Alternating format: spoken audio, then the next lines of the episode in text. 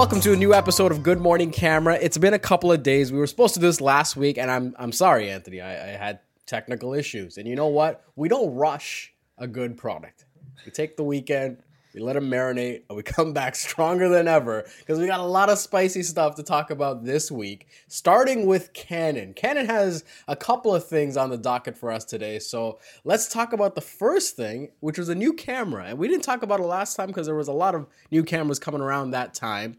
But around mid May, Canon announced a PowerShot V10 which is a very unique looking camera. And I'm going to ask you about this camera, but let me sort of give people a visual picture if they haven't seen this thing. It essentially looks like this credit card shaped, maybe that maybe a wallet shaped camera, right? Where it is long, it is meant to be held in your hand. Think of it like two GoPros stacked on top of each other. It has a built-in kickstand as well and it's supposed to be this easy to use, friendly vlog style camera that can fit in your pocket comfortably, that you can take it out, use it, flip the screen all the way around to see yourself and kind of, you know, just capture your everyday life. So, tell us what can the camera actually do? Yeah, I'm I'm glad you used the wallet size kind of analogy there. I, I, was going for either like a ring doorbell look or like a, or a, a wallet full of cash kind of kind of look there. So yeah, yeah. It, it is such an interesting looking camera. It has a fixed 19 millimeter lens, f 2.0 lens, uh, 2.8 lens uh, on the front of the the camera there. This camera comes in at 5.99 Canadian. We have it on our website right now, so you can check it out and see how this camera actually looks. Uh, and like I said, it's super interesting. It has one red record button on the front of the camera, and like that's it. You see the lens, the record button, you hit the record button, and you get going. And that's the idea of this camera. So this is a 4K point and shoot vlog style camera, and that's kind of where they're marketing at. It actually has three stops of ND uh, built into the body and a one inch sensor. So the performance is actually very similar to the popular like G series cameras. Uh, from Canon, but it's just like a completely different looking body. So I was kind of shocked when I saw this design, and uh, yeah, like the one inch sensor kind of market, uh, it is alive and well, and this camera just kind of re formats the what those cameras can kind of look like. I don't know if I missed anything other than like it's very similar to, to like the G series kind of cameras from yeah, Canon. you know, I sh- you know I should have just said this, uh, Anthony. This this is shaped like a camera. The only difference is that instead of holding it, you know, a point. You imagine a point and shoot camera. Instead of holding it sideways, you're holding it vertically. So I exactly. think that's probably the best description of uh, instead of us trying to find uh, everyday objects here. But I'm looking at this thing. You get face tracking, right? You get mm-hmm. live streaming through the Camera Connect app that uh, that Canon offers. Uh, yeah. You can automatically upload, you know, to image.canon if you want to use their service there. There is image stabilization, like you said. Uh, they yeah. prioritize good microphones and, and really just capturing good audio. How it compares to something like a GoPro, that's what I'm curious to see. But uh, let me ask you something. You know, this space is already pretty crowded, right? You got GoPro, you have other action cams from DJI as well. You have Sony, you know, making some aggressive offers in this size and style of cameras. So when you look at something like this, Anthony, do you think there's room for a Canon vlog style camera, or do you think that this might come a little short for most people? Yeah, I, I'm kind of torn uh, about this because, like, yeah, on one hand, like there's people like myself who just like I, I, I never use my phone for anything like this. And I think the phone is the direct competitor to these types of cameras. And it's tough because uh, Apple, I mean, they, they're doing some fantastic stuff with like dynamic range and uh, like they, they kind of fool the user into thinking there is more dynamic range by exposing for the background and exposing for the subject and then blending those two eh, kind of images or video clips together. So that's where it's kind of tough because when you look at the performance of this type of camera, it is better in low light. So like that's uh, that's the the one inch sensor kind of doing its job and I don't know. I just, I think people are going to be interested in this camera because it's such an interesting looking camera. It's very, very small. And you do get better low light performance. And I think that's where phones and GoPros and things like that, that's where they struggle the most. Whereas like you see the examples that Canon put out, they're actually like they're pretty nice in in mm. low light performance. So if it, but I still think like you still kind of have to be an experienced shooter to really get the most out of this because sometimes like you see those big creators uh, like I'm I'm thinking like you know Peter McKinnon's and like and and the high end vloggers like uh, Casey Neistat and stuff like that. They know what they're doing, so they can get the most out of this camera. But they want the small option, and that's where I think this this camera kind of falls perfectly into place. But like I said, it is tough when Apple is doing some crazy stuff. You know what I mean? Yeah, yeah. And I'm I'm trying to see who's gonna get most excited for something like this.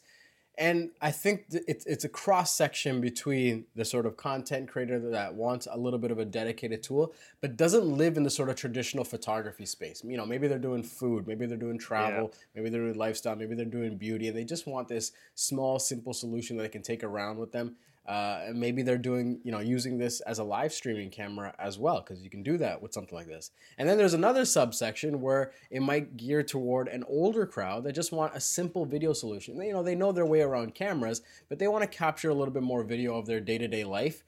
And the GoPro isn't as uh, I guess you could say like comfortable to use. You know, there's no kickstand with that. It's not as easy and elegant. You don't get some of the, the niceties that Canon brings to the table, right? So think yeah. there's like this Venn diagram there that kind of isolates the ideal audience for something like this. It's an interesting camera.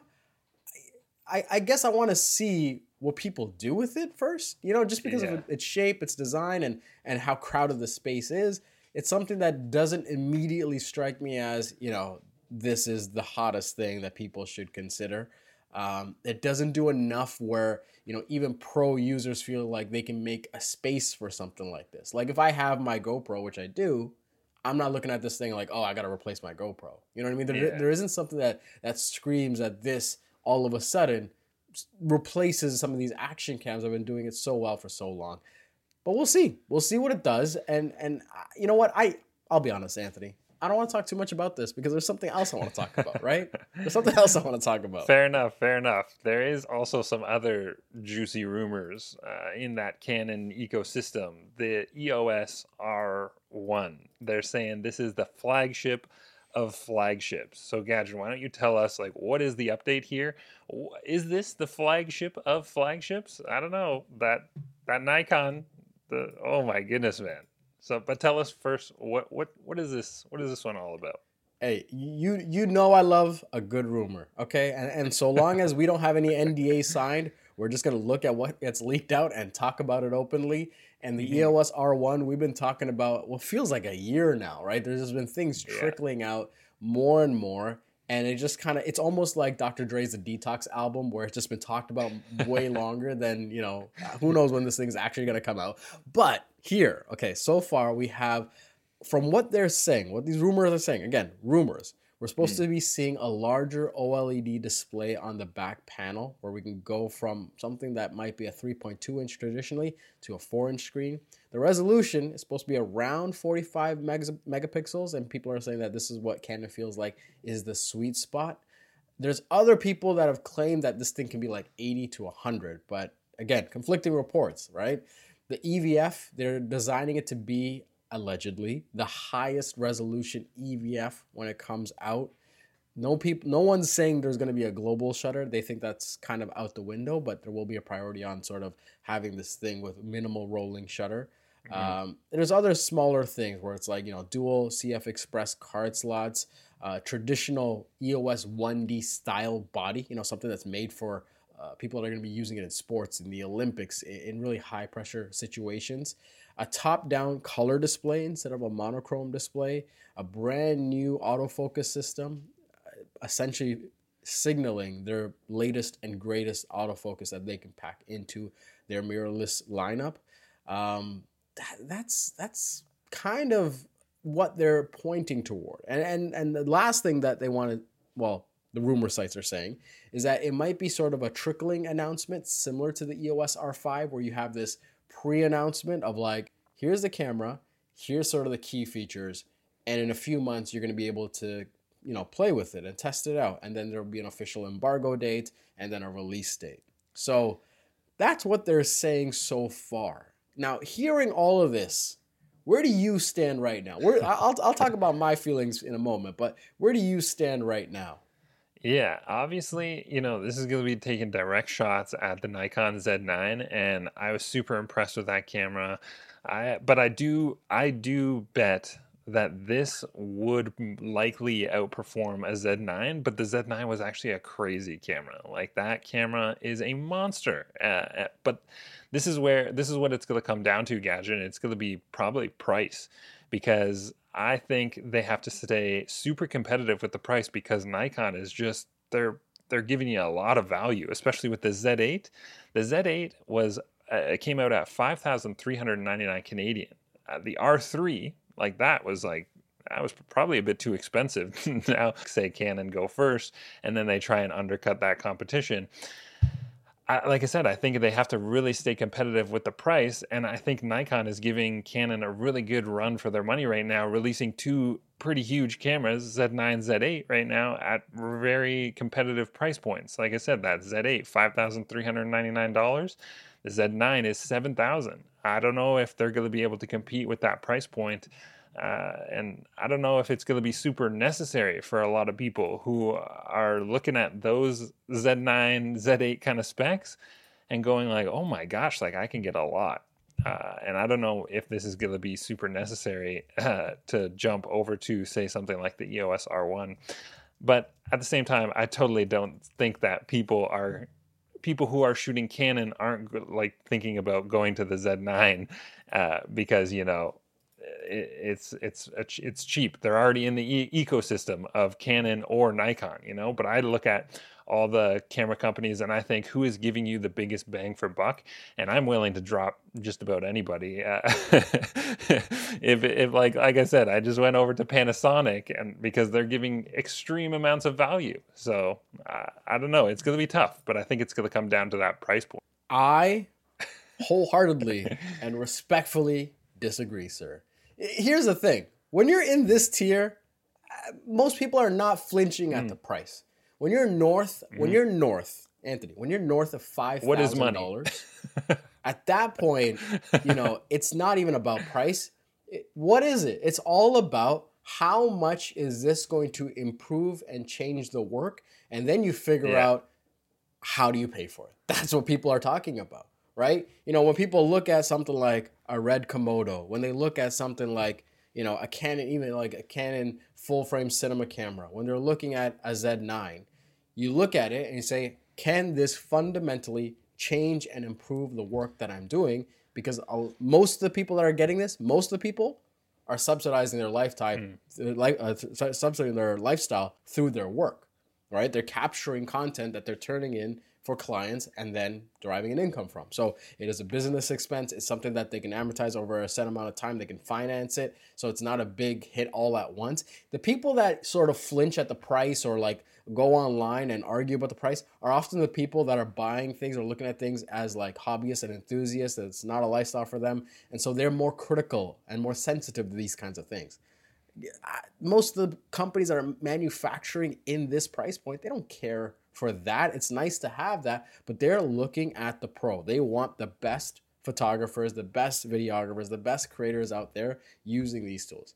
I don't think the price is going to be an issue. They can come out with this thing. It could be nine thousand dollars, and they're and they're still going to be back ordered. Here's here's where I think the opportunity lies. I don't think the Z9 made a huge dent for people. I think a lot of Nikon users got excited. I think there's a handful of maybe Sony and Canon users that were kind of aging and they kind of switched over and got their hands on one. But I think the the struggles that Nikon has had to fulfill orders to provide enough of these into the market still creates a gap. And Canon traditionally has never been, you know, first to market with a lot of these things. They, they, they like to wait a little bit and refine it and build solutions mm-hmm. that are intuitive, easy to use, and most importantly, reliable, right? So when I look at this R1, and I think of you know the Paris Olympics that are coming up, right? When I think of the World Cup coming up, all these kinds of things, yeah. like this is right in line with Canon's timing of things. They're not often rushed by the sort of yeah. uh, perceived urgency by the YouTube community. They're looking at the real market. They're looking at the places that they want to be at. And I think that's around the time where they're like, cool, let's have our best tools available for that. And I'm looking at the list that's being rumored, and I think it's going to be more of an evolution than a revolution, right? Where the Z9 felt like a revolution for what Nikon is known for. I think with respect to Canon, you're just going to see a lot of great features into a reliable solution that works incredibly well, kind of like the EOS R3. You know, I, I think what we can expect is an EOS R3. You know, I, I wonder if people don't talk enough about that camera just because of how reliable yeah. and good it is. It's like, yeah, it's great. There's nothing else to say, right?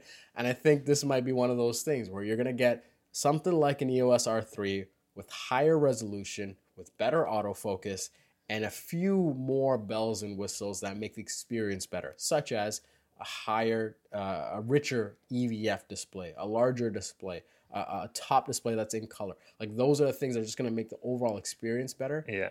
And I think it might be close to a home run. Do I think it's going to have raw recording internal? I don't think so. Do I think it's going to have like the crazy 8K recording that, you know, uh, that really supersedes the R5? Yeah maybe a little bit, yeah. but I don't think not by much. You know what I mean? So I'm I'm I'm optimistic. There's you know, I'm optimistic. I think that's what I would say about this. What do you what do you do you have a response to that, sir? That was a lot of talking.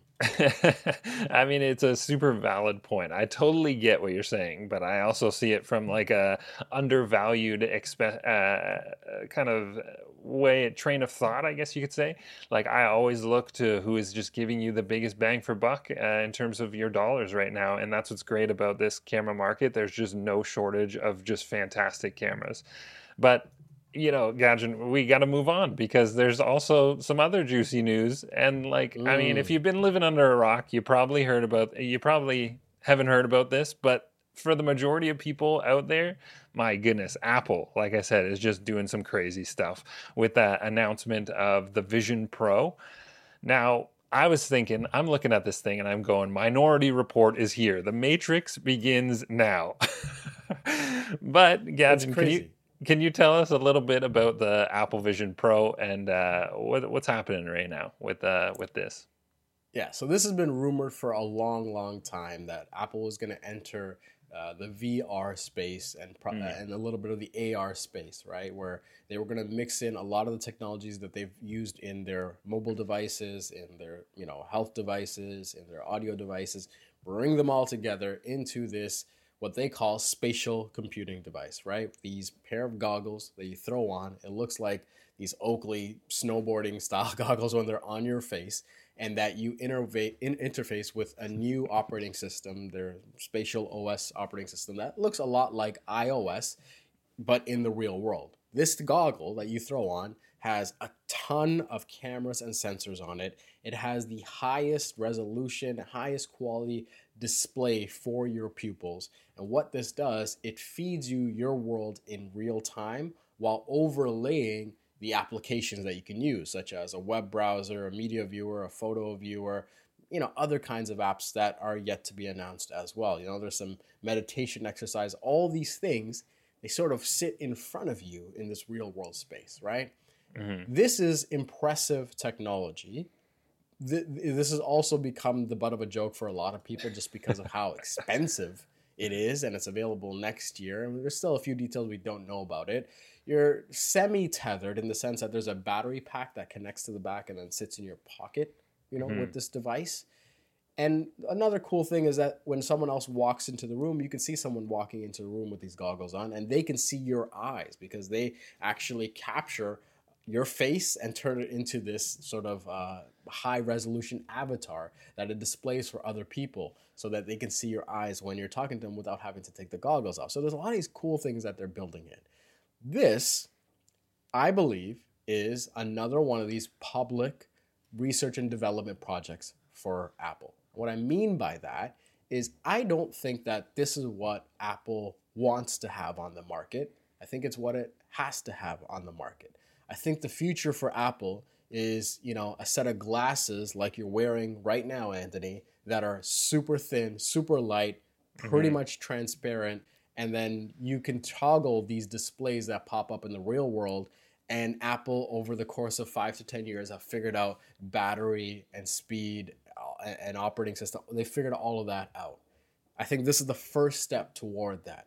I think it's one of these things where you have to actually release a product to learn to understand to see how people are going to use it i think they tout this as sort of a media consumption device where you're going to buy it and you don't need a huge TV anymore. You don't need an OLED TV. You don't need a sound system. We're going to take yeah. care of all of that for you. And that's nice. That's cool, but that's not the majority of people. You know, most people like to watch things communally, right? With one or two or three or family or in a theater, right? So this is something that's designed for the super super early adopters to really figure out and directly and you know more so indirectly tell Apple how would we use an AR VR device? How yeah. would we engage with something like this? Yeah. And and speaking like we have like a Canon filled episode today. Canon was way ahead of this whole VR kind of thing with like the the the the dual lens like thing. Like, yeah, how is that going five, to play? The five millimeter fisheye, yeah, Ex- yeah, exactly. Yeah, that's a, that's why immediately I was like, how how like how like Canon has already released a lens and like they got these like high resolution cameras like how are how are these two companies going to interplay and and kind of create content for uh, a, a, platform like the Vision Pro? When I immediately when I saw the uh, the how people were actually going to view movies I thought that was super cool where like the whole like area that you're watching a movie now becomes this like crazy immersive experience where you know you get the the darkening effect and then like things that are happening in the movie are like showing around you as well. Like that looks so cool. So the question that i was thinking about gadget you know where do you see a future uh, of, of this kind of thing kind of going? How do you think like creating content is going to change to adapt to something like this new piece of tech?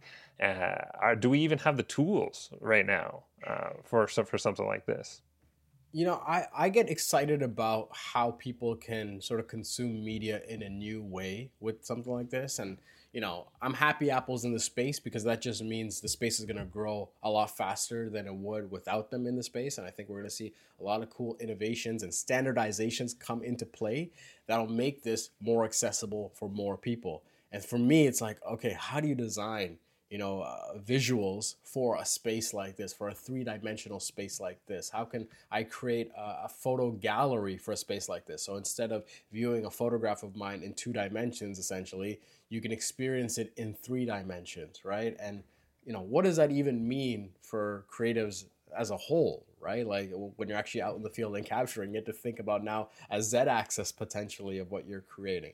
I'm mm. excited for all of that kind of stuff. When it comes to the tech side of things, I'm excited for this to eventually become uh, closer to a thick pair of Ray Bans.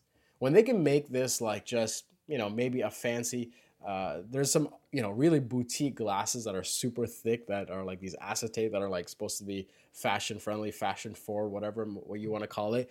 If yeah. they can get to that level, right, where it doesn't look like these crazy space report, minority report, whatever it is, kind of goggles on your head, that's where I'm like, now I'm seriously considering jumping into this space, right? Yeah, because absolutely. Here's the thing about glasses, like you you look like a doofus with a VR thing like this. Okay, I'm just gonna be honest. You look like a doofus. You're not walking into the office, putting these on, and getting to work. It's yeah. just not acceptable, and, and it's yeah. a social thing. But totally that's where it. I'm gonna plant my flag. I think most people are gonna look at this and like, all right, dummy, can you come back to the real world now and just like use your laptop? Like, do you have to do this in, uh. in public? So I think the cool place is when it act when it can actually be just glasses that you throw on, when it doesn't feel that you're so dis- disconnected from from other humans, that's yeah. where I really get excited, right? And look, I, and, I'm I, look. Apple might prove me wrong. They've proven so many people wrong, but I just I'm gonna put my money with with humans. You know, just yeah. humans and, and social norms. You know what? Technology is getting exponential too. So like this is like the first iteration. Like in five years, this will look totally, totally different. So people like chirping Apple right now about the price. Yeah, I totally get it. It is freaking expensive. Uh, what was it like thirty six hundred dollars US or something like that? 3500 US, yeah. 30, yeah. 35, yeah. So it's a, it's a freaking expensive uh, uh, product, but at the same time, like version one, like in five yeah. years, this will look totally different, I'm sure. So, guys, we got to wrap this up here because I got a yes. juicy, juicy creator draft pick, and uh, this is give it favorite... to us. You you lead us off, sir. Lead, okay. Lead well, this off. could this could honestly be another section of our show. Uh, this thing is just insane. So I was looking to kind of improve my lighting a little bit. I have a 120D. I have a Aputure LS one half, and then I have three Aputure MCs. So I'm in the Aputure ecosystem. I'm looking at the Aputure range of products, and I was kind of comparing Nova P300C versus the 300X, and then also the 300D Mark II. I'm, I, I wanted something with a little bit more power, and I also was thinking, do I could I get something that's RGB? And this is actually a really interesting little comparison. So if you set all of these lights to uh, 5500 Kelvin, you are getting 9,340 lux out of the Nova P300C. That is a lot of power. And when you compare that to the 300X, X stands for bicolor, so you're still getting RGB capabilities out of that. At one meter, you're getting 6,970 lux that's still that's a lot of power as well. But this is where it starts to get interesting. The 300D for daylight Mark II, you get 1,190 lux. So there is a a drastic difference between uh, the the 300D and the Nova P300C. Um, a little bit more a little bit less of a difference when you get like the power outage from the 300x and the the nova. So i'm looking at this and i was trying to light my whole studio in a way where i could face uh face my camera towards a window nd my lens down and then expose for like the whole room trying to light my room with the light. So i ended up picking up the nova p300c because we have this down in our Church Street location. And once I, I got my hands on it in the Church Street location and was playing around with it, uh, the the guys over at Sessions, like they were playing around with uh, this this light with me, showing me like the app and stuff like that, like controlling the the app through the uh, th- uh, controlling the light through the Sidus Link app. I was 100% sold. This thing is freaking expensive. Like talking about expensive products here, Gadget. This is an investment for sure. It's 26.99 Canadian, um, but you get fully full RGB control, all the color temperature control. You can even adjust the light green and purple. Like you can get like that much control out of this kind of light. So really you could get this light to match any kind of source, which is super impressive. I'm thinking like, who is the competition uh, for this light? And the only one that I could really find is an ARRI panel, and that is legit double the price. So uh, I think I'm gonna look back on this purchase of the Nova P300C and go like, man, this was this was a good investment because I think about my one uh, 120D. That thing like it's held up over the last like six years, um, and that was a great investment as well. So this is just adding on to the range of tools that I could use to, you know, get the lighting that I really want and make some creative stuff on the Sidus Link app too. So people should investigate something uh, similar that you could uh, that you could kind of get that control out of. So pretty cool pick. I didn't think there would be a day where I'm coming in well under the price point of something you're suggesting. Well, well under something you're suggesting. Uh, that's a great pick, a solid pick, and something that's probably going to last uh, probably a lifetime for most people if you treat them right. Yeah. My pick is something that won't last a lifetime just because of how technology is made, but when it lasts, oh, it's going to be great. So I was in search of um, some SSDs because I, I, do a lot of production work, and you know I go through hard drives. Just we create so much video files, and we're always transferring and editing. So I have this sort of solution where I'm like I'm using hard drives for long-term storage. I'm using SSDs for short-term storage, and then I'll mm-hmm. use SSDs for production where like there's some SSDs that are just like a redundant backup that I can quickly move between, and then I have SSDs dedicated to work off of, where I'm putting videos and photos here and I'm editing live off of them. And there would always be this bottleneck, right? Where like I would buy these SanDisk ones, and all of a sudden they have this error where like their you know their read writes around two two thousand megabytes a second. Um, they go a little bit low lower than that, but then there would be these errors that were going around where people were losing their information. So I had to go find another solution. So I'm like, all right, let me go for reliability. Went with the Samsung T7s.